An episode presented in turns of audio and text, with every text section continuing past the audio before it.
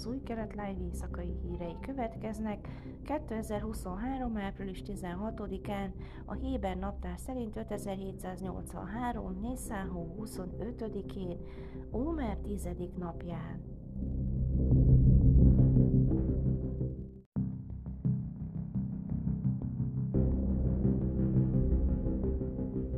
16 éves fiatal meghalt, miután kórházba szállították tüdő összeomlás miatt, amelyet valószínűleg elektromos cigaretta használata okozott, jelentették be szombaton.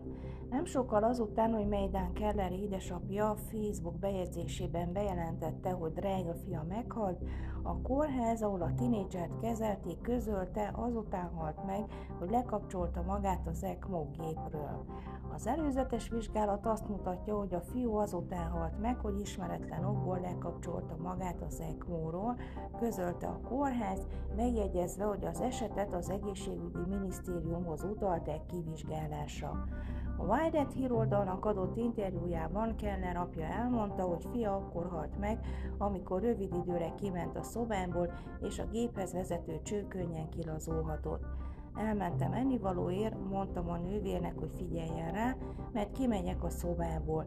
Két perc múlva kiáltásokat hallottam a folyósóról, és újraélesztést végeztek rajta, mondta Járif Keller. Láttam, hogy a kórház közleményt adott ki, hogy lekapcsolta magát. Ha valaki látta, hogy Midán leválasztotta a csövet, jeleznie kell nekünk. Ez egy cső, amely a nyaki artériához kapcsolódik, rossz helyen mozgatva meglazulhat, mondta. Keller felszólította a szülőket, hogy gondoskodjanak arról, hogy gyermekeik ne használjanak elektromos cigarettát, mondván, hogy az Egyesült Államokban több tucat hasonló tüdő összeomlás történt. Sajnos az elektromos cigaretta hozzáférhető a gyerekek számára, mondta. Szülőként részt vettünk Mejdán életében, de nincs teljes kontroll. Lehet tanítani, de nehéz megakadályozni a cigarettázást. Az Izraeli Közegészségügyi Orvosok Szövetsége szigorúbb megelőző intézkedésekre szólított fel a dohánytermékek gyermekeknek történő értékesítésének megakadályozása érdekében, és sürgette az elektromos cigaretta betiltását.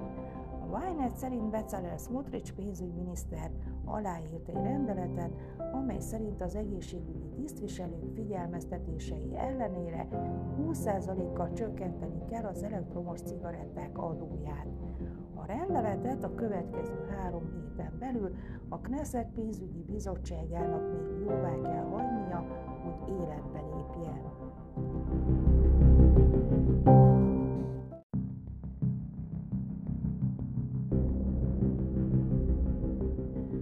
Megöltek egy 26 éves nőt a dél-izraeli Kuszhelyfe Beduin közösségből vasárnap kora reggel, a rendőrség letartóztatta testvérét gyilkosság gyanújával.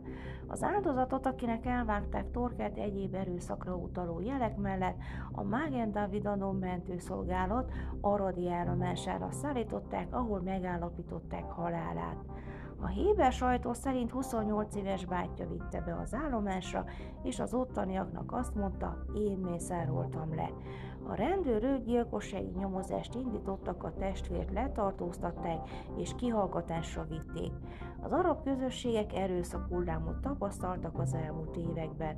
Sokan a rendőrséget hibáztatják, mert szerintük nem sikerült felszámolniuk a hatalmas bűnszervezeteket, és nagyrészt figyelmen kívül hagyják az erőszakot, amely magában foglalja a családi viszályokat, a maffia háborúkat és a nők elleni erőszakot.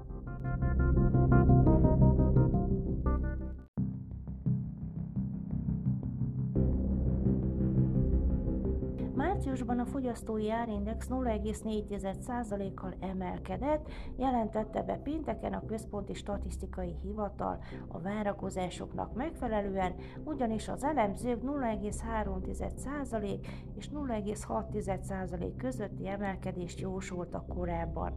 Az elmúlt 12 hónapban a fogyasztói árindex 5%-kal emelkedett a múlt havi 5,2%-hoz képest.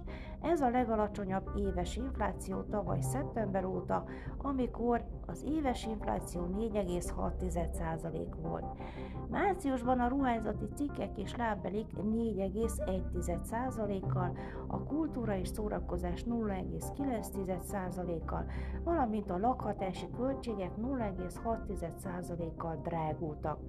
Ugyanakkor jelentős árcsökkenés volt az elmúlt hónapban a friss gyümölcsökben 2,8%, valamint a bútor és háztartási cikkekben 1,6% statisztikai hivatal által közétett adatok szerint az új lakások ára a szabadpiacon 4 hónap alatt 5,8%-ot zuhan, ami éves szinten 18%-os csökkenésnek felel meg, és ami komoly figyelmeztető jel az egész ingatlan szektor számára. Ugyanakkor a bérleti díjak tovább emelkedtek, és az üzemanyag tovább növeli az inflációt, illetve a kamatokat.